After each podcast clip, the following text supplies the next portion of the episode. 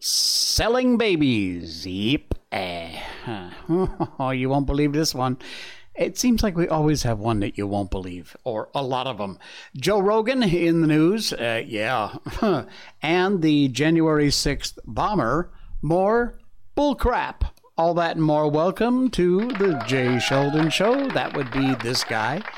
And uh, we are live on rumble.com. We're here weekdays, every uh, Monday through Friday. Join us and be sure you hit the follow button, by the way. Right over here, there's a button labeled follow. Just give that a click. It's free. And thank you so much for doing that. Really appreciate it.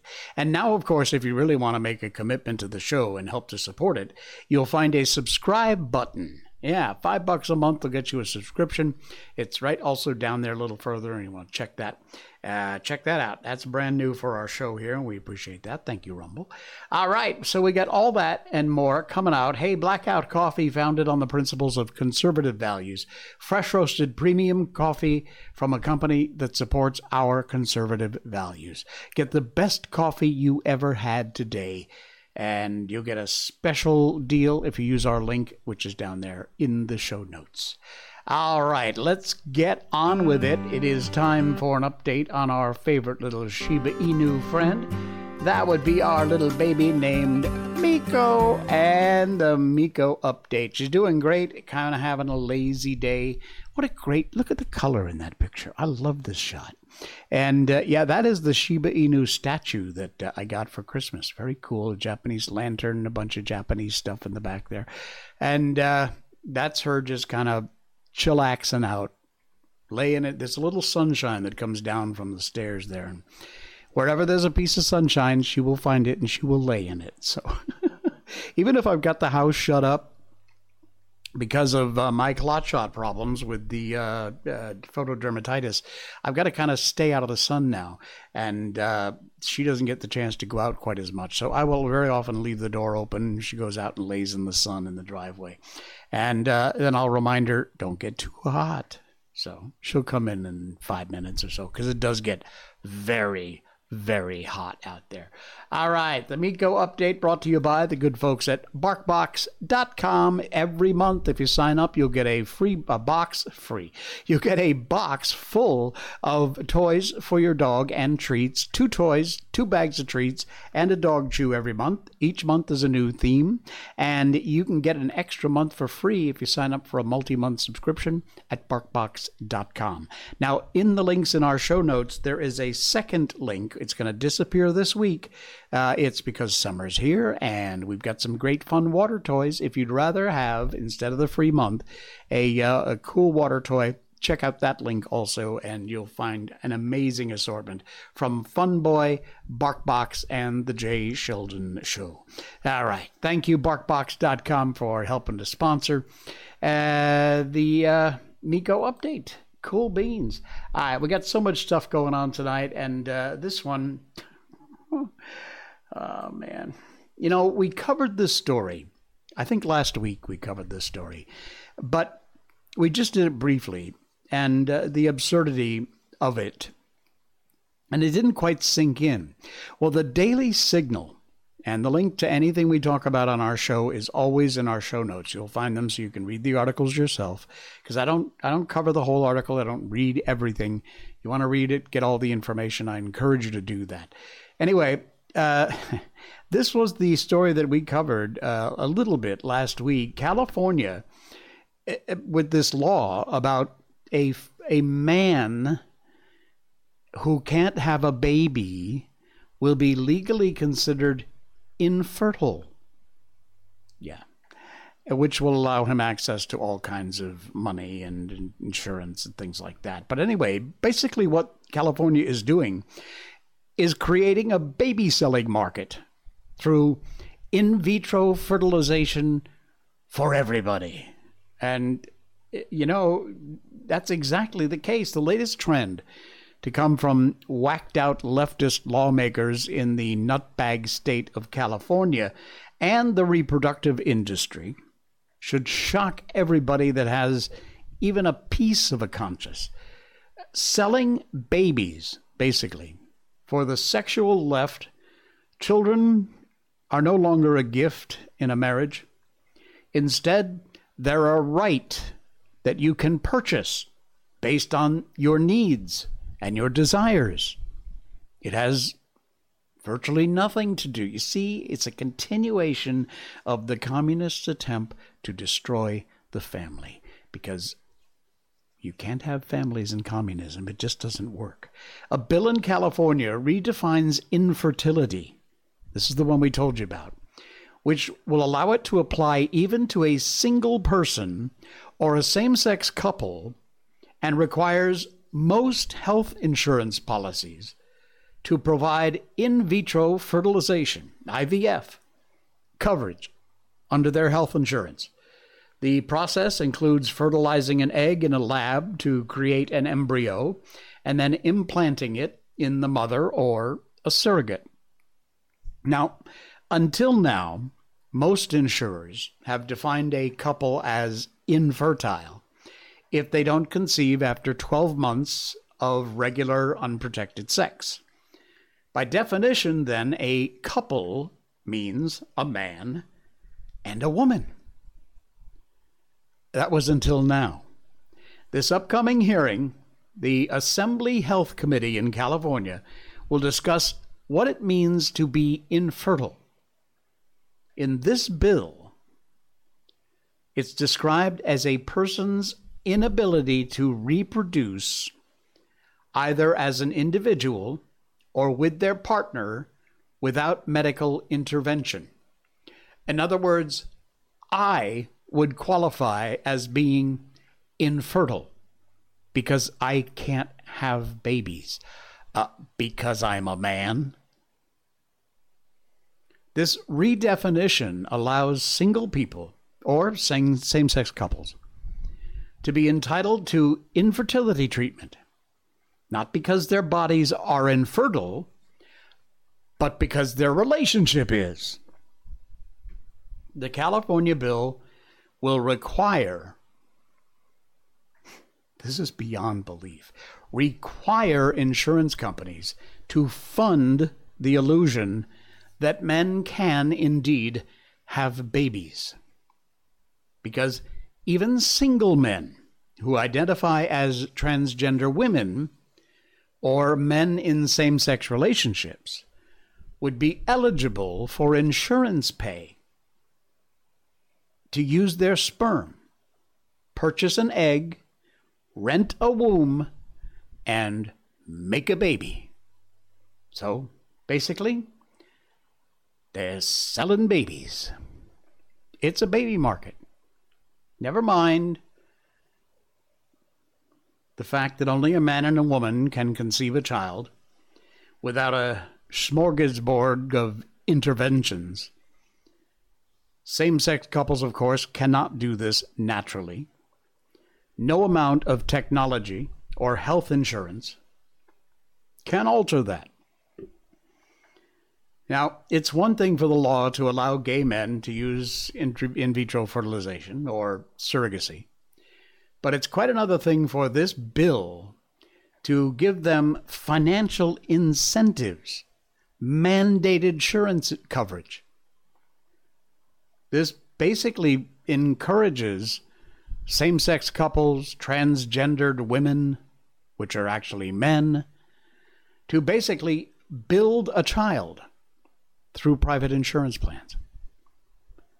So, like the headline says, basically, they're selling babies. Unbelievable.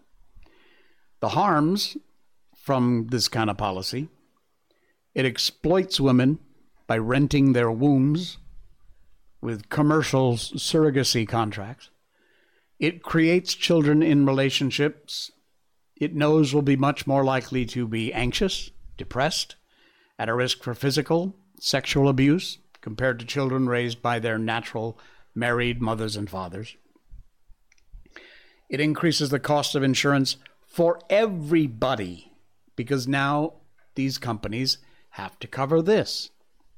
You, where do you think that money's coming from? They're not going to give it up out of their profits, out of the good of the, you know, out of the kindness of their hearts.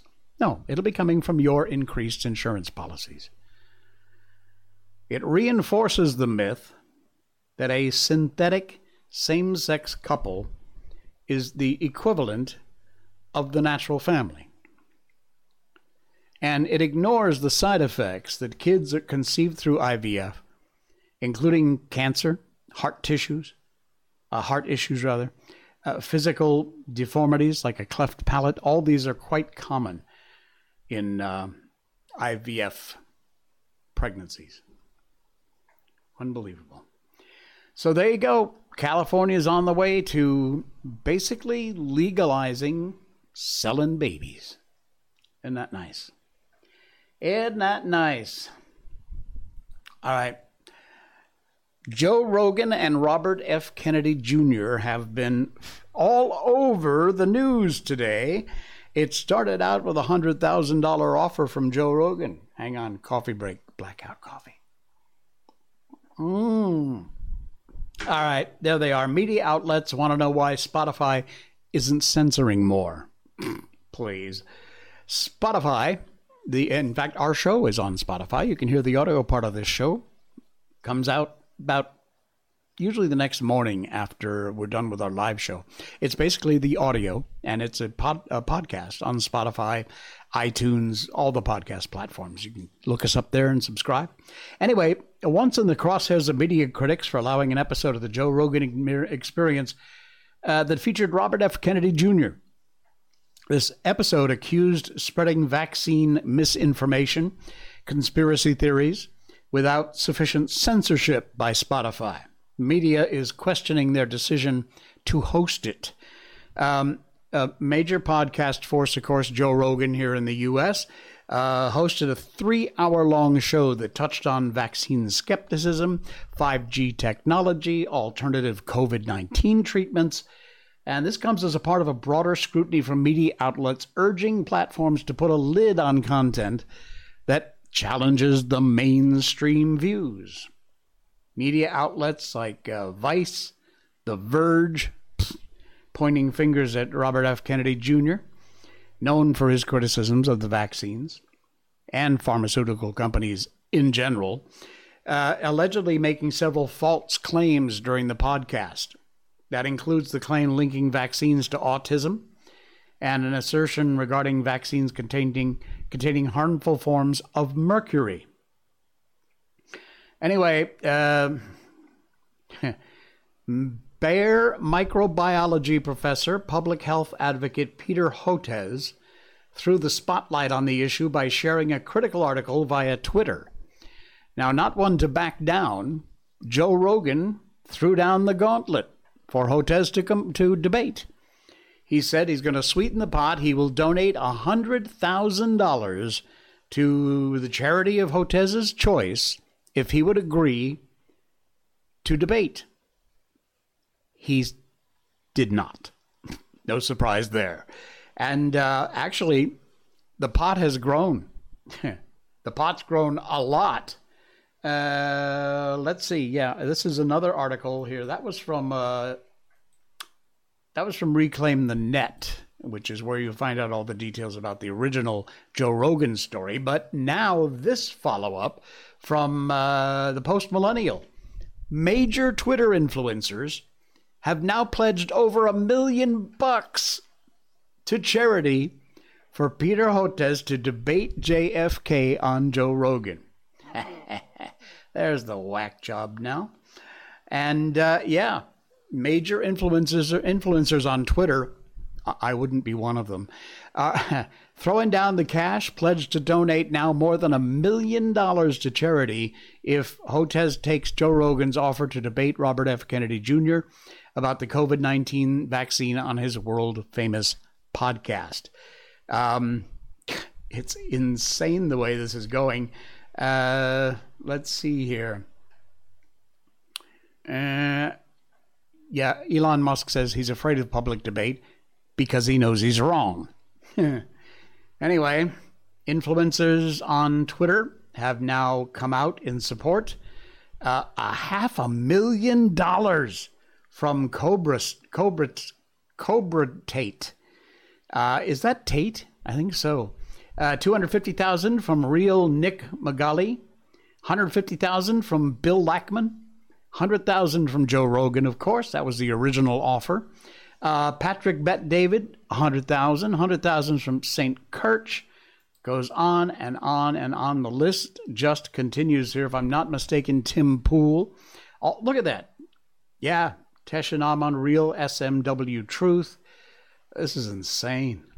These are all the people pledged a hundred thousand or more if he will debate. And the latest thing this moron says is, "Oh, I'll do it for fifty thousand. Well, first of all, typical. They set some ridiculous goal that no one can meet, and it won't be met. And secondly, honestly, it's just all about the money, isn't it? Just like everything that you do, Hotez, it's just all about the money. Unbelievable. And thank you, Spotify, by the way, for not censoring that show because it included a lot of very important information that you will never, ever hear on the mainstream media. Ever. Because they just continue to censor the stuff they don't want you to hear the stuff they don't want you to hear, they label as mis or disinformation, fake news, when it may or may not be. But A, First Amendment says you have a right to say it and to your opinion. And second of all, it's not that it's misinformation, it's that it's information they don't want you to know. For example, Rumble wins again. I love this story. Mike Tyson has a show on YouTube, and he interviewed RFK Jr., and YouTube censored it. Well, guess what Mike Tyson did? He said, You YouTube, I'm off to Rumble. And away he goes. Mike Tyson, now on Rumble, has uh, censored, uh, posted the censored interview uh, after YouTube took it down. Big names making a switch. Bold move against YouTube content censorship. I haven't been on YouTube in months. Uh, we completely dumped YouTube, Facebook, Twitch. We are only now on Rumble. Um, basically, Mike Tyson took the gloves off.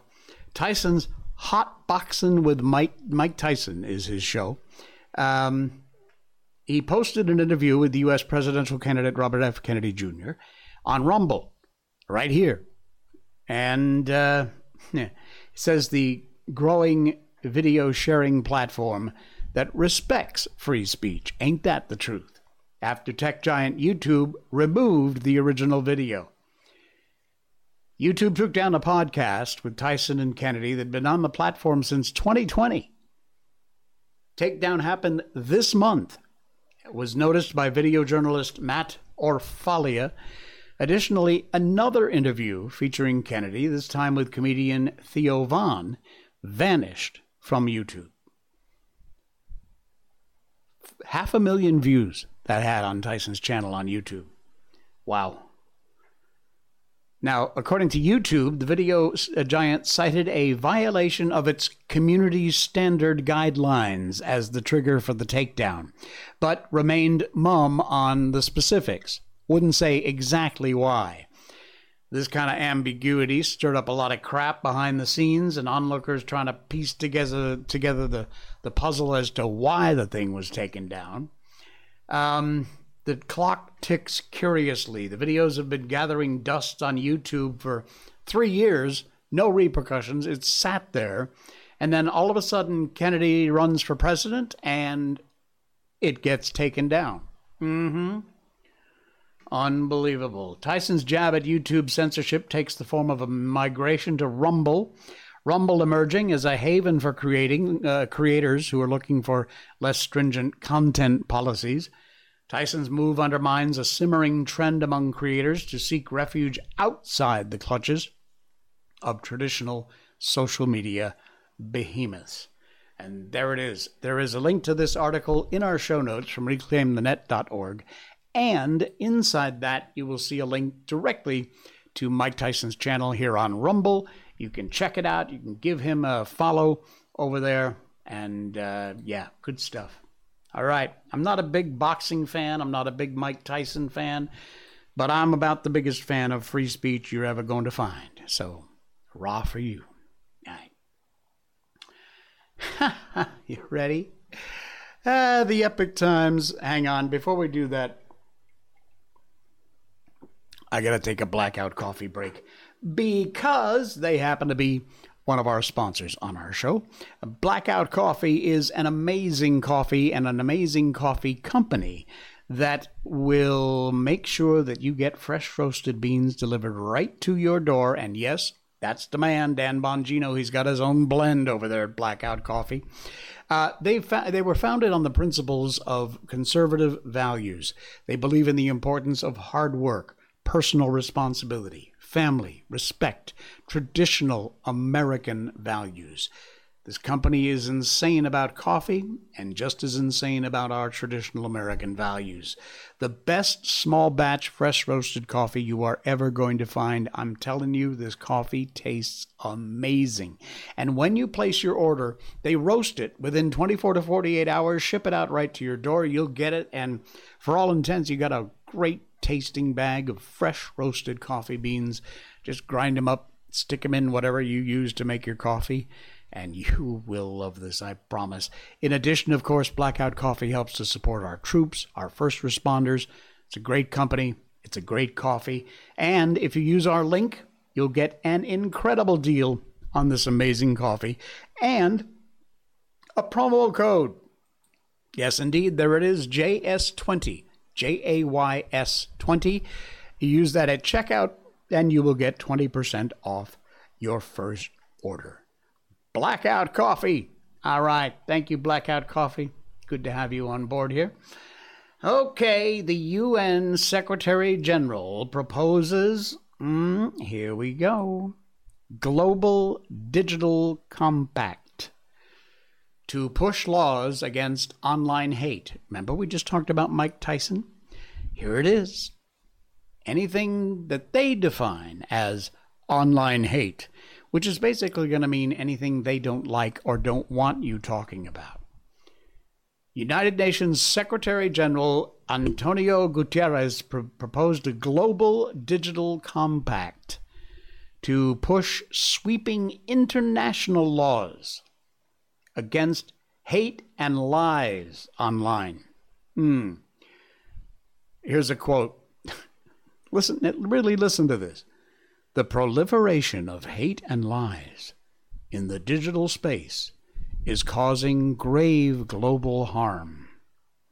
This clear and present global threat demands clear and coordinated global action. We don't have a moment to lose. Basically, because the word is getting out and you are being exposed for all the bullcrap you've been putting out there. And you don't like that. So now you're countering it with some sort of global digital compact. And you're fear mongering. Oh, it's a, a global, clear, clear and coordinated global action against clear and present global threat. Could they be any more obvious with their bullshit? He said the internet is being misused to deny science and spread disinformation and hate to billions of people. No, it's just that we're talking about the truth instead of your truth, that it's all you want us to talk about, and it ain't going to happen in a veiled reference to vaccine skeptics and growing populist movements. This is insane. Read the rest of this article in our show notes. It will open your eyes. No, we don't need the Miko it seriously, it will open your eyes. It is absolutely insane what these people, who by the way are an unelected body, nobody chose them, nobody voted for them, nobody put them in except for themselves. So, there you go. All right. We got a couple more stories here before we get on to our book, 1984 from George Orwell. and this one. Oh, yeah. You know, we've talked about it before why nobody can seem to identify the January 6th bomber, the person who placed, uh, it could be male, could be female. We don't even know that. Um, but the person who placed a couple of uh, semi fake bombs, they, they wouldn't have gone off anyway. I guess they were they were real enough, but the way they were hooked up, there's no way they could have exploded. Anyway, you know the story basically. The January 6th bomb investigation. Well, the former head of that investigation, who apparently woke up from his two and a half, three year nap, looked around and said, Hey, oh, how's that investigation going? Huh? What? Nothing? Really? He reveals the key obstacle to identifying the suspect. This guy, Stephen D'Antuono. Yeah. Um, they uh, during January 6th they used geofencing, which basically sets up a giant electronic fence. It's, electronic; it's not visible, uh, and it will capture all the cell phone data of everybody, where they are, where they went, and who they are. And so they did a complete geofence of the area. Well, this bomber was out at night. There was virtually nobody else on the street. If they had a geofence up, it should have been really, really easy, among the many other ways, like backtracking the guy or gal. But uh, it, it really should have been quite easy with their geofence to figure out. You can see the person on their cell phone. They were making calls. We have complete data, he says, but not complete because there's some data that was corrupted. He said, It's just laughable at this point, these morons. They think we're buying this shit. He said the data was corrupted by one of the providers before saying it was not done intentionally. Oh my you know, this FBI that just simply needs to be completely disbanded. And they just, they still think you're stupid. It's just, he's quoted here, unusual circumstance that we have corrupt data from one of the providers. I'm not sure. I can't remember now which one. So you got four, five, six different providers. You've got all this data coming in, and it just so happens the one provider that would have grabbed the January 6 bombers data in the geofence. Oh, sorry, that data is corrupted. They think you're stupid. They think you are stupid. If you want to see how much they think you're stupid, go to the link to this article in our show notes, read the rest of the article, and you'll see exactly how stupid they think you are. It's insane. Mm. All right. Boycott, boycott, boycott. Target, Anheuser-Busch, Kohl's. Take a look at this from Axios. Ouch. The financial toll of right wing backlash $28 billion in market value. Holy jeez. Good on us. Change in S&P's 500 Kohl's, Anheuser-Busch, Target stock prices. Look at this chart. The S&P 500 is the orange top line here. Can I get my mouse back? Thank you. All right, Kohl's, that's the light blue, goes down, down, went back up again. Uh, Anheuser-Busch is the purple. I hope you can see that color. It's pretty much there. 14.8%. And Target is the kind of beigey colored line there and goes wonk 19.8%. Total $28 billion. Social issues creating a huge market downdraft for American companies who are woke or who have decided to support Pride Month. Again, look, I got no problem with Pride Month. I really don't. I've marched in Pride parades. I have absolutely no problem whatsoever.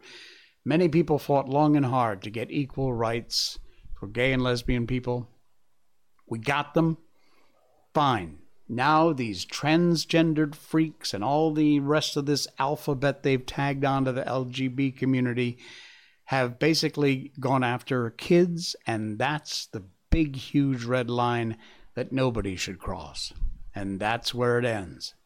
And that's where the problem comes with these companies. Fiercely contested culture issues always aroused political passions and held sway over electoral politics. Corporate America finding itself trapped between society's progressive impulses and the conservative backlash, reaction, counteroffenses against all things woke mean companies can find themselves in the crosshairs anytime, as well you should. Yeah, separately, Kohl's and Target caught in the cultural maelstrom for selling LGBTQ clothing targeted at children. Had nothing to do. You want to sell adult sized t shirts, handbags, hoodies, whatever, knock yourself out. When you start making this crap and you're tuck friendly in kid sizes like 6X, 6XS, which is obviously a kid size that's where the line is. Sorry, you crossed the line. You start screwing around with kids. I almost said something I didn't want to say. anyway, push back against Pride Month merchandise. Bank of America downgrade, shaved 15 billion from Target's market market cap. It's since recovered, sitting around 63 billion, uh, but that's still down from 74 billion in May they get kind of wonky with some of the numbers here. If you're into that kind of finance stuff, I encourage you to check out this article. It's from axios.com, but it is devastating and it is insane. $28 billion. Wow. Wow. That's a lot of bananas. Uh, this is from the archive. It's from the Wall Street Journal. And it is an amazing story. It is absolutely amazing story. Check this out. Links in our show notes. When AI overru- overrules the nurses who are caring for you, this is a very scary story. We talked about the dangers of AI, potential dangers of AI, the things that could happen. But listen to this. Melissa Baby, Beebe, I guess. She's an oncology nurse. She relies on her observation skills to make life or death decisions. A sleepy patient with dilated pupils could have had a hemorrhagic stroke.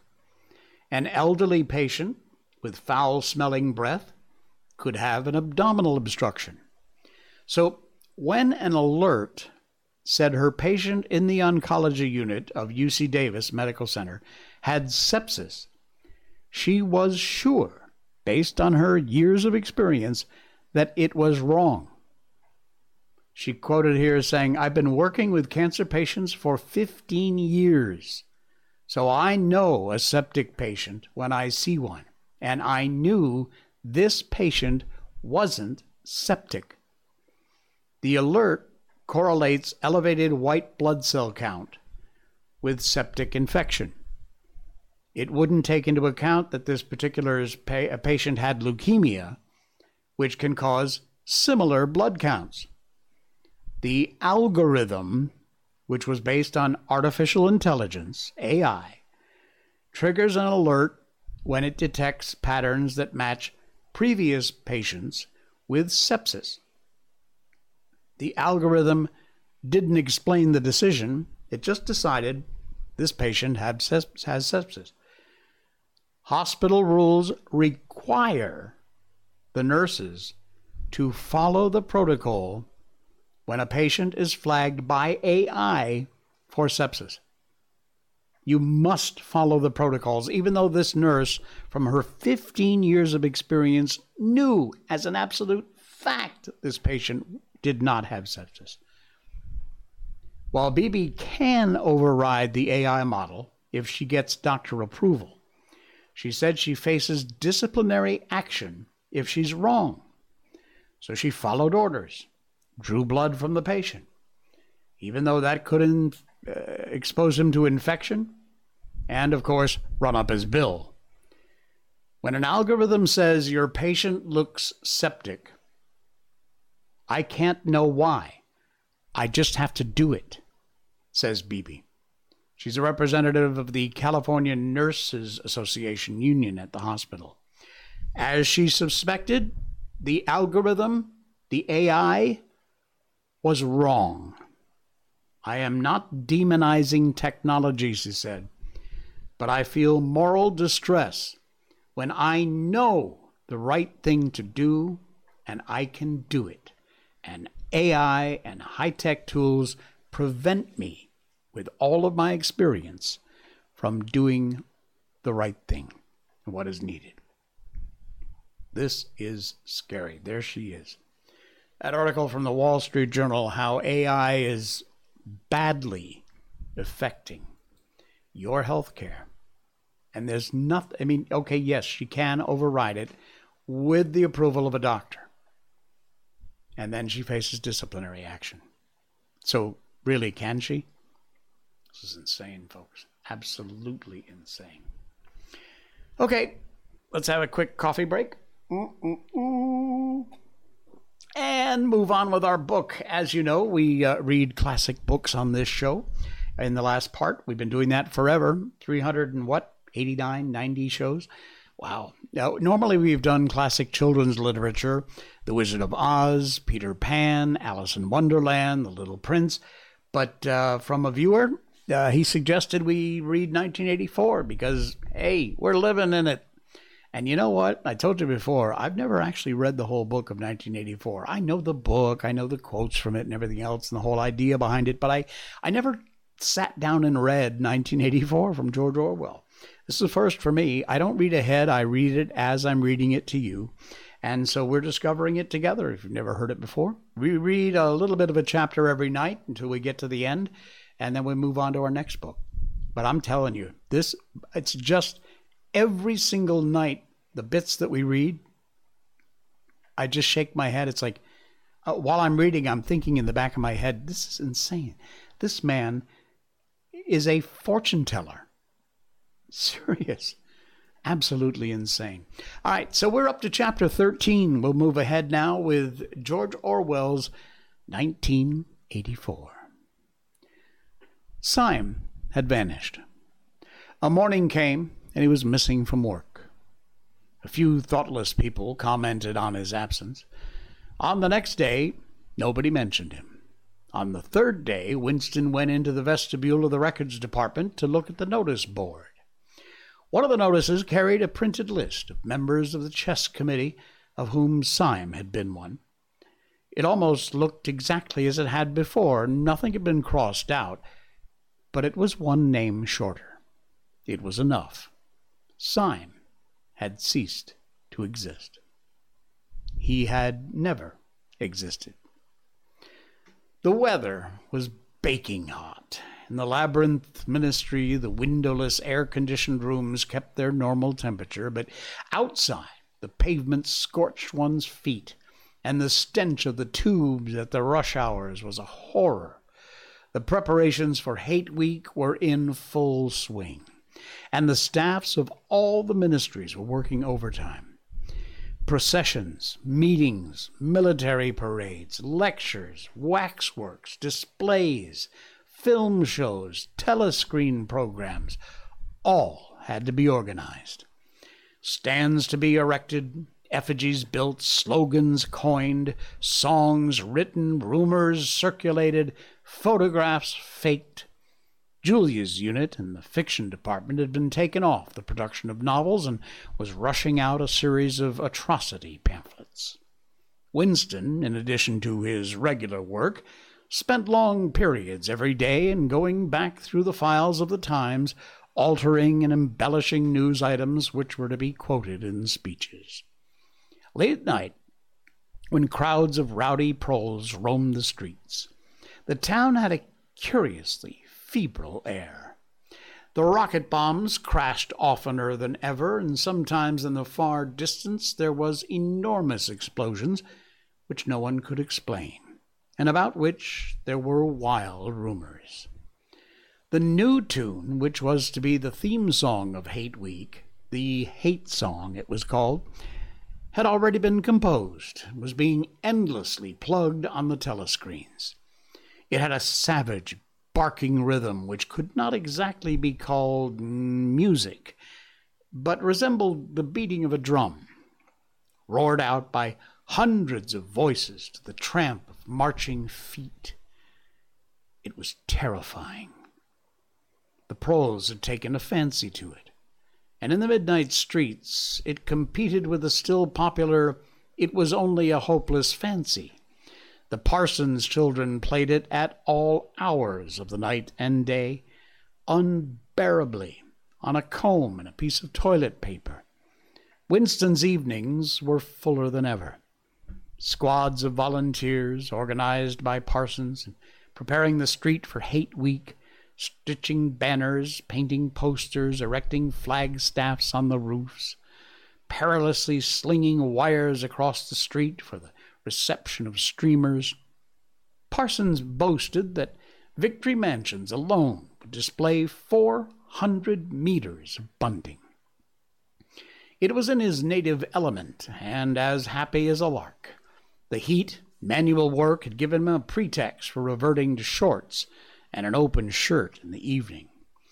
It, he was everywhere at once, pushing, pulling, sawing, hammering, improvising, jollying everyone along with comradely exhortations, and giving out from every fold of his body what seemed an inexhaustible supply of acrid smelling sweat.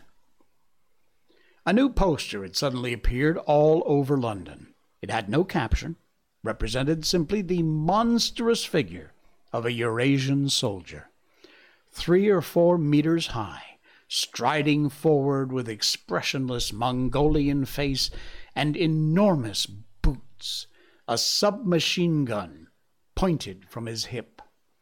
From whatever angle you looked the poster, the muzzle of the gun, magnified by the foreshortening, seemed to be pointed straight at you.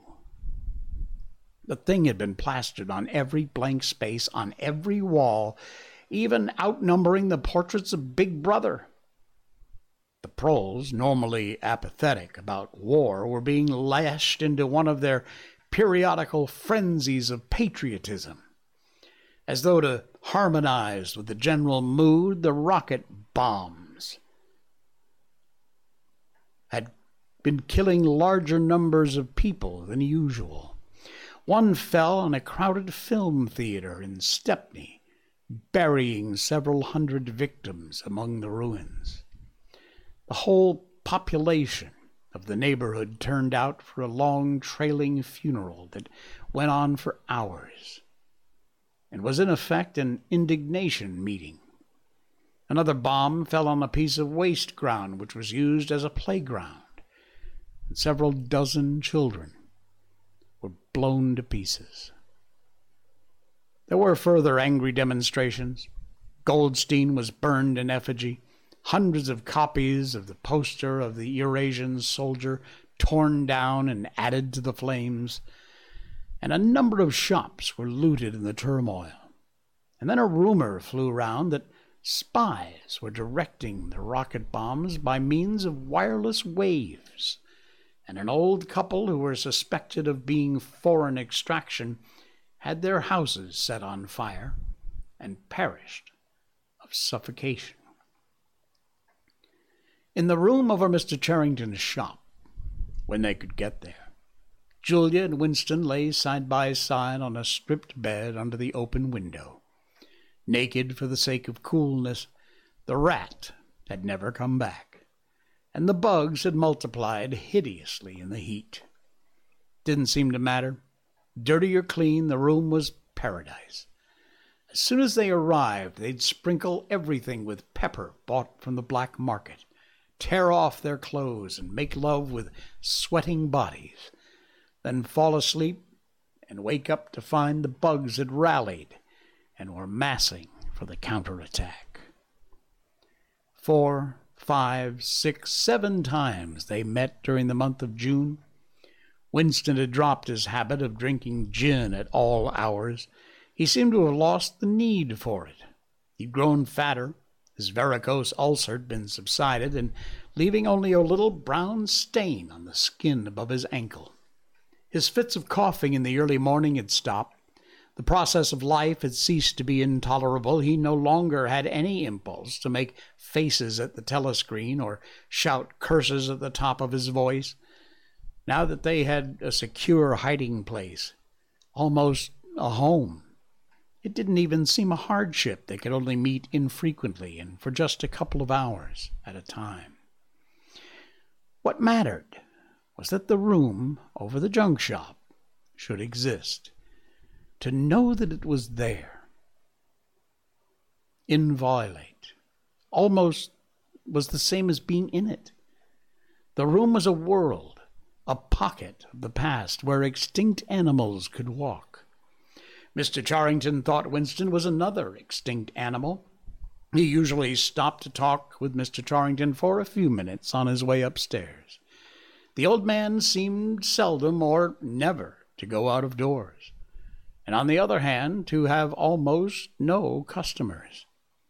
He led a ghost like existence between the tiny dark shop and the even tinier kitchen, where he prepared his meals and which contained, among other things, an unbelievable ancient gramophone with an enormous horn.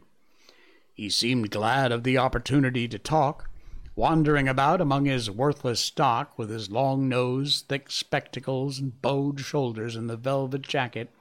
He had always vaguely the air of being a collector rather than a tradesman. With a sort of faded enthusiasm, he would finger this scrap of rubbish or that, a china, china bottle stopper, or the painted lid of a broken snuff box, a pinchbeck locket containing a strand of some long dead baby's hair. Never asking that Winston should buy it, merely that he should admire it to talk to him was like listening to the tinkling of a worn out music box. He dragged out from the corners of his memory some more fragments of forgotten rhymes. There was the one about four and twenty blackbirds, another about a cow with a crumpled horn, another about the death of poor Cock Robin. Just occurred to me you might be interested, he would say with a deprecating little laugh whenever he produced a new fragment he could never really recall more than a few lines of any one rhyme. Both of them knew, in a way, it was never out of their minds that what was now happening could not last long. There were times when the fact of impending death seemed as palpable as the bed they lay on, and they'd cling together with a sort of despairing sensuality, like a damned soul grasping at his last morsel of pleasure when the clock is within five minutes of striking. But there were also times when they had the illusion not only of safety, but of permanence. So long as they were actually in the room, they both felt no harm could come to them. Getting there was difficult, dangerous, but the room itself was sanctuary. It was as when Winston had gazed into the heart of the paperweight, with the feeling that it could be possible to get inside that glassy world, and that once inside, time could be arrested. Often they gave themselves up to daydreams of escape. Their luck would hold indefinitely. They'd carry on their intrigue just like this for the remainder of their natural lives. Or Katharine would die. and by subtle maneuverings, Winston and Julia would succeed in getting married. Or they'd commit suicide together. Or they'd disappear, alter themselves out of recognition, learn to speak with proletarian accents, get jobs in a factory, live out their lives of undetected in a back street. It was all nonsense. They both knew it. In reality, there was no escape. Even the one plan that was practical, suicide, they had no intention of carrying out.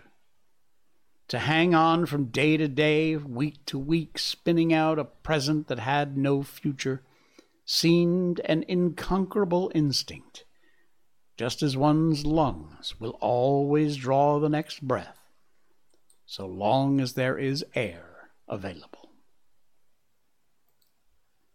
Wow. And that's it. That's uh, as far as we're going to go in chapter 13 tonight. We will continue this on tomorrow night's uh, live stream. Uh, George Orwell's 1984. Wow. Hey, be sure and hit that follow button over here right there. Just give it a click, and it's free for you. Helps the show out quite a bit.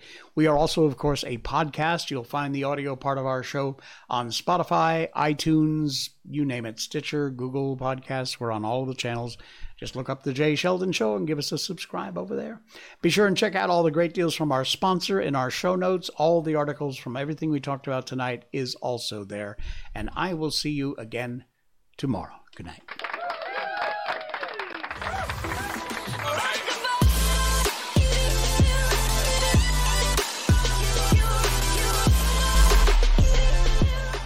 Snort.